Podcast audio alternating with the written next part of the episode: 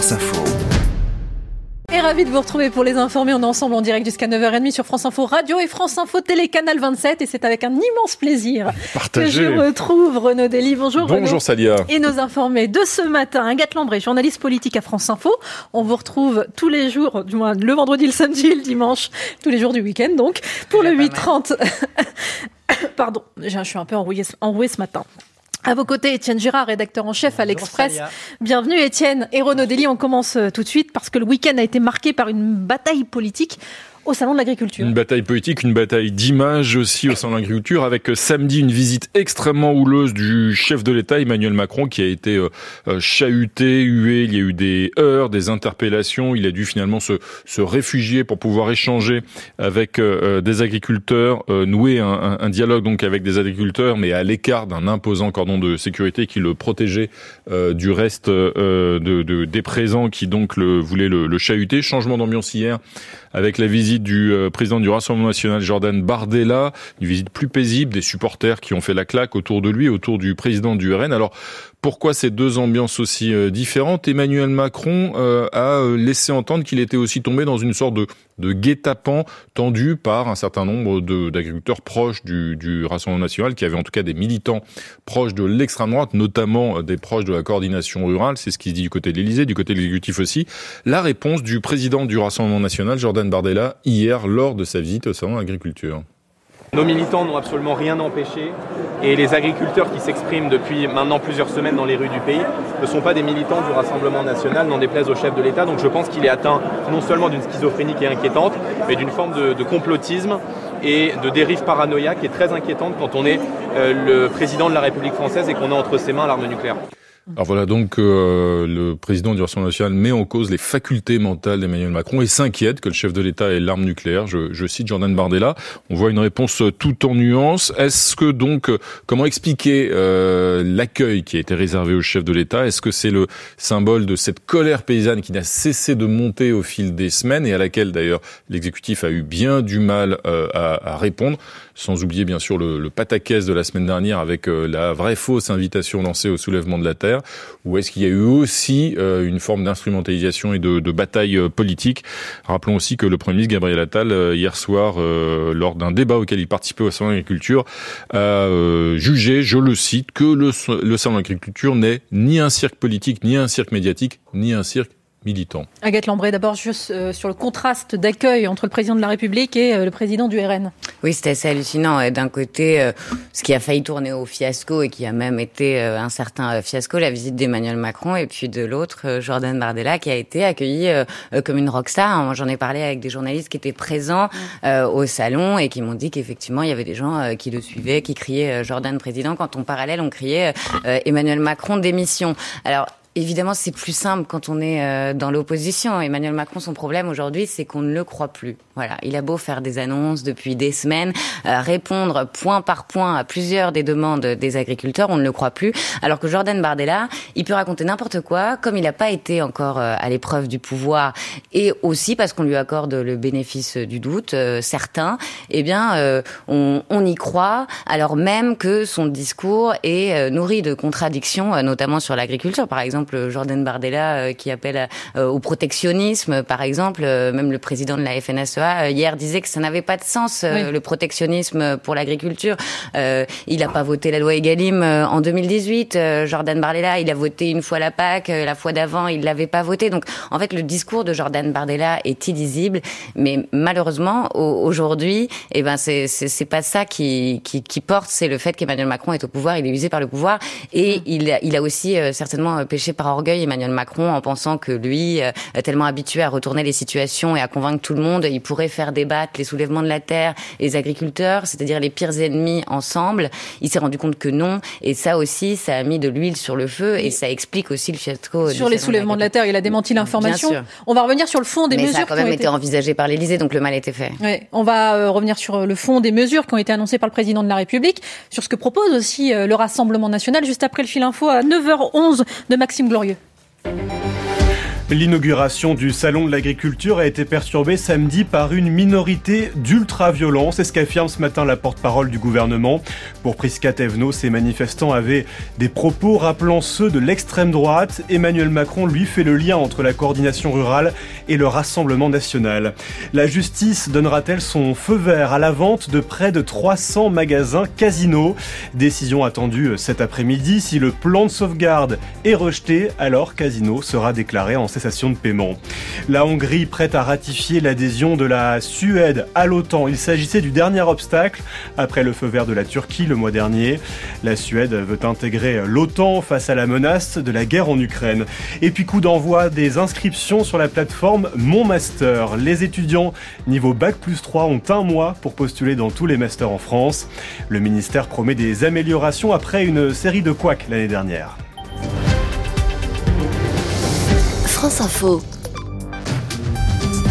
Les informés, Renaud Dely, Salia Bracchia.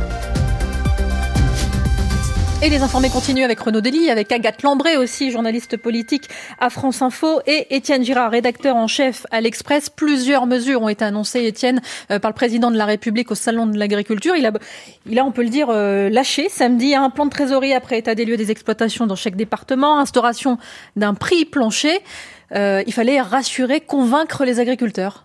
Oui, euh, une partie des mesures a été demandée par l'ensemble des agriculteurs. Le point qui va susciter le plus de débats, c'est les prix planchers, euh, demandés de longue date par la Confédération paysanne. la question, en fait, n'est pas est-ce que c'est bien ou c'est pas bien les prix planchers, c'est comment on fait. les prix planchers, c'est l'idée que un produit euh, il, va avoir un, prix minimum. De toute façon, il est sûr que ce, ce produit-là ne sera pas vendu moins de 1,50€, 2€, 2,50€, etc. Mais comment on fait ça?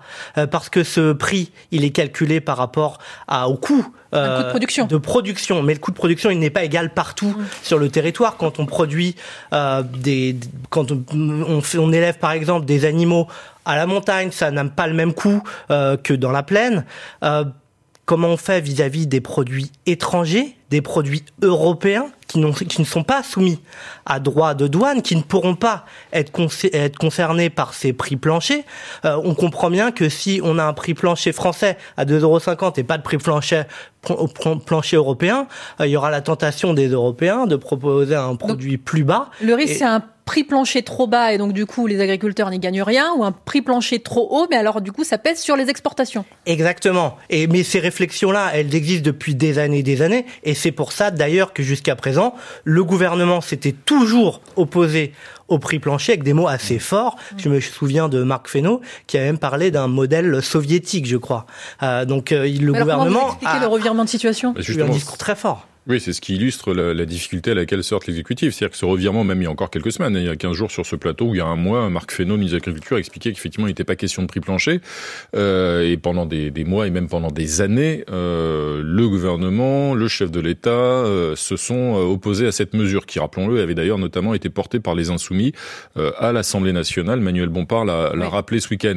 Euh, alors là, le gouvernement dit ça n'a rien à voir, parce que là, c'est un prix plancher qui va tenir compte des coûts de production par filière. En fait, c'est exactement le même principe. Ce qui est censé faire aussi la loi Egaline d'une certaine façon. D'une certaine façon. Garantie, mais, mais ce revirement illustre euh, le fait que le gouvernement euh, n'arrive pas à répondre à la crise agricole et que euh, un peu en perdition, effectivement, Emmanuel Macron, bousculé samedi, sort cette mesure, cette nouvelle annonce en espérant qu'elle contribue à calmer l'ambiance, le, l'atmosphère. Mais ça illustre bien effectivement de ce point de vue-là le fait que le gouvernement et plus particulièrement le chef de l'État ne parviennent pas à résoudre euh, cette, euh, à répondre à cette colère paysanne parce que la parole présidentielle est largement décrédibilisée. Et ça s'est illustré aussi par le fait qu'il a voulu envisager ce énième grand débat, mm. pensant qu'effectivement un nouveau one-man show suffirait à euh, apaiser les choses. Et ça s'est donc retourné contre lui très clairement. Mais sur le fond, euh, le gouvernement ne cesse d'annoncer des choses hein, et de promettre des choses qui ne suffisent pas jusqu'à présent. Et en revanche, le contraste est saisissant effectivement avec le fait que Jordan Bardella se contente d'évoquer ce qu'il appelle le patriotisme économique, mais sans aucune mesure concrète euh, qui traduise cet euh, engagement la main sur le cœur devant les agriculteurs, euh, évoque effectivement des mesures protectionnistes que les agriculteurs eux-mêmes rejettent parce qu'ils savent que le protectionnisme, ce serait la mort de l'agriculture française qui est d'abord exportatrice. Euh, pour de nombreuses filières, en tout cas, ce serait euh, désastreux, puisqu'évidemment, euh, interdire un certain nombre d'importations en France, ça susciterait des mesures de rétorsion de la part de nos partenaires. Sauf que Jordan Bernard ne rentre pas dans le détail et dans les mesures, mais se contente d'afficher euh, devant les, les, les, caméras une forme justement de d'empathie absolue. Est-ce que ça suffira au bout euh, à, à l'arrivée pour le Rassemblement national à convaincre? Il faut quand même attendre de voir. Euh, il y a les images qui ont été très clairement en sa faveur ce week-end, mais il faut rappeler que euh, en 2022, lors du premier tour de la présidentielle, Marine Le Pen n'a recueilli que 11% des suffrages au sein de l'électorat agricole des agriculteurs, ce qui est peu près euh, la moitié euh, de sa moyenne nationale. Agathe? Bah, En tout cas, euh, il y a une progression du Rassemblement national chez les agriculteurs année après année et on le constate. Alors, je sais pas si... Pas dans les urnes hein, pour l'instant. Hein. Pas dans les urnes, mais quand même. Que... Non, mais là, dans les sondages, mais on verra. Ouais. en 2022, 11%. Hein. Oui, 11%. Oui. Alors après, il n'y a, que des sondages et ils sont pas tous euh, exactement. Est-ce que les agriculteurs sont sympathiques avec le Rassemblement national parce qu'ils n'en entendent rien pour le moment, puisqu'ils sont pas aux affaires Déjà, ensuite, il y a la Marine Le Pen promettait de sortir de l'Union européenne, euh, ce qui faisait très peur aux agriculteurs et elle a écarté cette mesure de son programme. D'ailleurs, c'est pour ça qu'Emmanuel Macron essaye de dire que Marine Le Pen c'est le Frexit caché. Mm. C'est pour envoyer Marine Le Pen à ses vieux démons et pour dire aux agriculteurs ne soyez pas dupes, euh, ne vous ne vous laissez pas berner par Marine Le Pen. En tout cas, il y a une progression du Rassemblement national. Et d'ailleurs, on voit que la coordination rurale, euh, le syndicat affiche euh, ses sympathies euh, très claires avec le parti de, de, Marine Le Pen. Donc, est-ce que ça suffira? En tout cas, moi, je pense que quand Emmanuel Macron sort un peu de son chapeau comme ça, une mesure magique sur les prix planchers, sans vraiment expliquer comment il va la mettre en œuvre, quels en sont les contours, je suis pas sûre que finalement ça rende service oui. aux partis de gouvernement qui affichent leurs responsabilités et qui veulent montrer qu'avec eux, eh ben, d'accord, les choses sont complexes et on règle pas tout d'un coup de baguette magique, mais on apporte euh, des réponses euh, réalistes. Là, aujourd'hui, c'est Emmanuel Macron euh, qui revendique la non-démagogie, qui est confronté à des critiques sur sa mesure qui serait pas réaliste et, et infaisable. Alors, Donc, il faut dire que le président de la République a donné rendez-vous aux agriculteurs, à tous les syndicats dans trois semaines à l'Élysée. Vous avez rendez-vous chez moi, c'est ce qu'il leur a dit samedi lors du petit débat improvisé. Alors, il n'a pas fait le grand débat, mais il a fait un tout petit débat. Et les agriculteurs lui ont mis la pression. On attend dans trois semaines, on attend des résultats. Évidemment, parce que le risque, c'est celui de la grande déception. Euh, c'est de se sentir floué, euh, qu'on ait l'impression que Emmanuel Macron a essayé de gagner du temps pendant ce salon de l'agriculture. On se revoit juste après, euh, vous inquiétez pas, je vais faire des choses pour vous. Et que dans trois semaines, la solution bah, soit quelque chose qui ne satisfait pas les agriculteurs, euh, parce que on l'a bien compris, cette question des prix planchers, elle n'est pas du tout facile à trancher. Comment véritablement euh, la calculer euh, de façon à profiter aux agriculteurs euh, sans euh, donner des avantages inconsidérés à nos concurrents européens. J'ai été regarder le programme agricole de Marine Le Pen Alors en 2022. Ah bah, c'est assez intéressant aussi. Il y a l'intervention de l'État dans la détermination des prix, euh, donc une forme de prix plancher. Euh, et en revanche, la seule mesure véritablement différenciante, c'était le retrait de l'agriculture des traités de libre-échange. Donc on n'est on pas encore dans le Frexit, mais on est quand même euh, dans une forme euh, de défiance par rapport au traité, notamment le traité de Lisbonne. Euh, comment on fait ça? On peut pas faire ça. Euh, C'est-à-dire qu'on peut pas retirer l'agriculture d'un traité tout seul dans son coin de manière unilatérale. C'est un accord global. Euh, soit on négocie et ça profite à tout le monde, euh, soit on, re- on se retire du traité, c'est-à-dire qu'on sort de l'Union européenne. Et je crois que ce n'est pas ce que demandent les agriculteurs. Oui, re- retirer l'agriculture dans un traité de libre-échange, ça a forcément des conséquences sur les services, sur l'industrie, etc. Évidemment. Donc d'autres pans entiers de l'économie française, évidemment, euh, euh, souffriraient d'une telle décision. On s'arrête une petite minute, le temps du fil info de Maxime Glorieux à 9h20 et on revient après. Thank you. Place à l'enquête dans la station du Mont d'Or, dans le Puy-de-Dôme. Quatre morts dans une avalanche, cinq personnes ont survécu. Des randonneurs à ski hors piste, pourtant accompagnés d'un guide professionnel. Des pluies ont fait glisser le manteau neigeux. La tenue unique sera testée dans 100 établissements scolaires à la rentrée prochaine. Le seuil fixé par la ministre de l'Éducation nationale, à ce stade, 92 établissements sont volontaires. Premier test pour l'uniforme ce matin à Béziers. Les alliés de l'Ukraine réunis à Paris aujourd'hui une vingtaine de dirigeants européens. À l'invitation d'Emmanuel Macron, le président Zelensky participera en visio à distance. Il affirme que la Russie avait connaissance des plans de la contre-offensive ukrainienne avant même qu'elle ne commence. L'eau n'a jamais été aussi chaude au lac Léman depuis plus de 30 ans. Elle se réchauffe 4 à 5 fois plus vite que les océans. Conclusion d'une commission internationale, conséquence une baisse du nombre de poissons et des bactéries qui prolifèrent.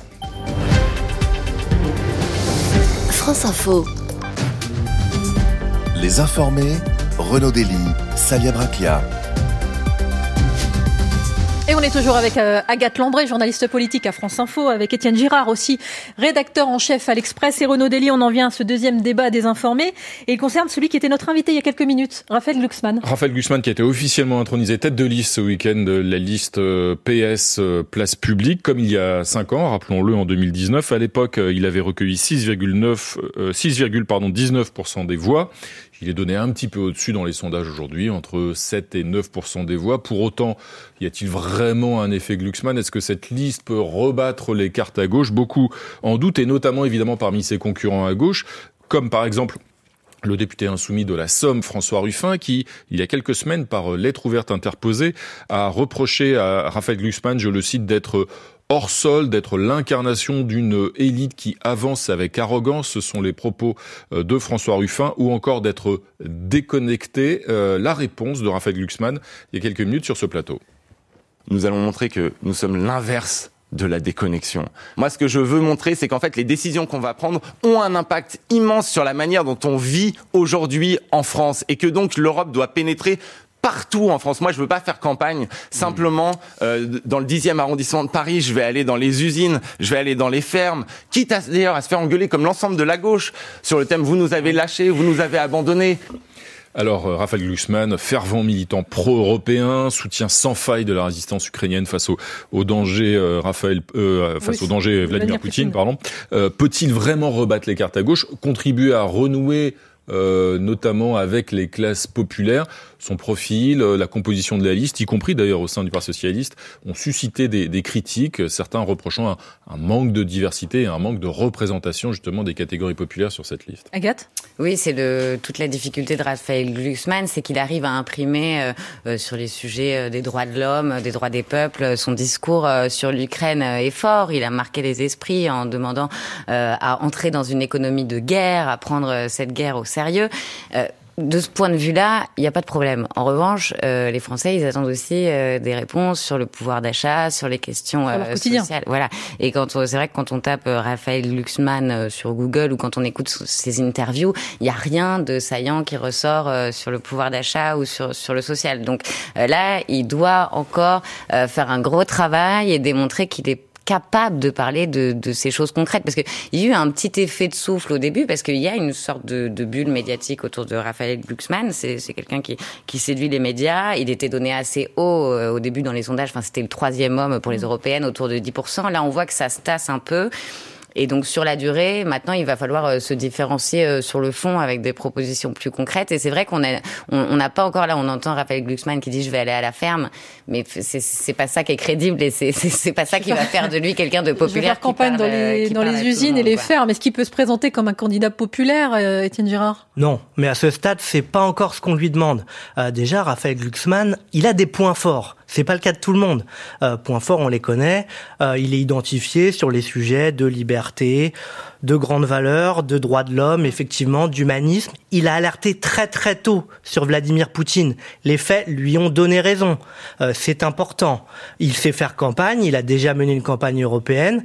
Il peut faire un score. Il peut être le premier des candidats de la gauche. Et je pense que c'est ça son objectif à ce stade. Ce sera déjà quelque chose d'important. Non, c'est pas parce qu'on est le premier des candidats de la gauche à 10 ou 11% euh, qu'on a un destin politique qui s'ouvre mm. immédiatement. Il a de vrais points faibles, euh, qui est effectivement qu'on connaît pas ses idées euh, sur 90% des sujets qui intéressent les Français, l'impôt, la sécurité, tout simplement, ce qui est obligatoire quand on veut s'inventer un destin national. Et puis effectivement, il apparaît comme l'homme, l'homme des villes, vraiment, encore plus qu'Emmanuel Macron.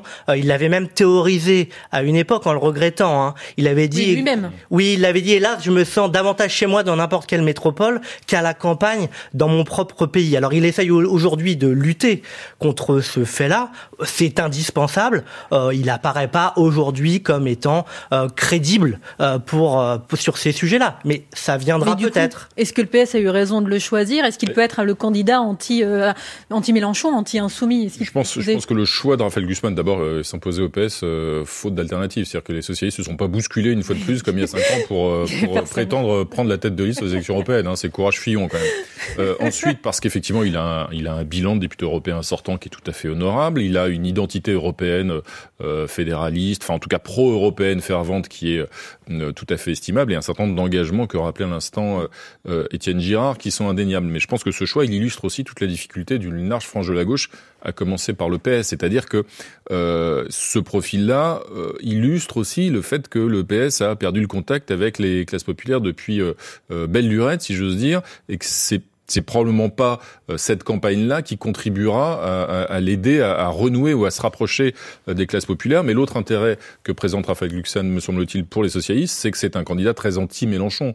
C'est-à-dire que si jamais il réussit à arriver en tête de la gauche euh, alors tout dépend évidemment du niveau. Il faut faire un bon score. Il suffit pas simplement d'être selon la formule consacrée le, le plus riche du le plus riche du cimetière. Voilà. Si toute la gauche est en miettes et qu'il est à 7%, euh, ce sera pas euh, évidemment un triomphe. Mais s'il arrivait à faire un score euh, qui lui permettent de sortir en tête de la gauche, là, dans l'esprit d'un certain nombre de socialistes, qui explique d'ailleurs que, y compris les opposants à Olivier Faure euh, au sein du Parti socialiste, ou même quelqu'un comme François Hollande ou euh, Carole Delga, ne tarissent pas d'éloges pour Raphaël Glucksmann, c'est que derrière, avec son profil extrêmement anti-Mélenchon, il peut être celui, mmh. s'il fait un bon score, qui aide la gauche à se débarrasser de l'encombrant Mélenchon pour essayer de bâtir éventuellement autre chose en perspective euh, d'ici 2025. On va donc suivre la campagne de Raphaël Glucksmann et de tous les autres candidats aux élections européennes avec euh, des spéciales qui seront organisées sur l'antenne de France Info avec différents candidats. Euh, le scrutin, c'est le 9 juin. Merci beaucoup à tous les trois, Agathe Lambre et journaliste politique à France Info. On vous retrouve, je le rappelle, pour le 8-30 France Info le vendredi, samedi et dimanche aux côtés de Jean-Rémy Baudot, Étienne Girard, rédacteur en chef à l'Express. Faire payer Poutine, c'est la une de cette semaine. La guerre en Ukraine, la mort de l'opposant Alexei Navalny. Navalny, c'est le dossier de l'Express, magazine à retrouver, Étienne. Dans tous les bons kiosques et sur l'express.fr. Comme d'habitude, Renaud Dely, merci beaucoup. Merci. À, demain. les informations de retour euh, ce soir à 20h avec Bérangère Abonte et Jean-François Aquili.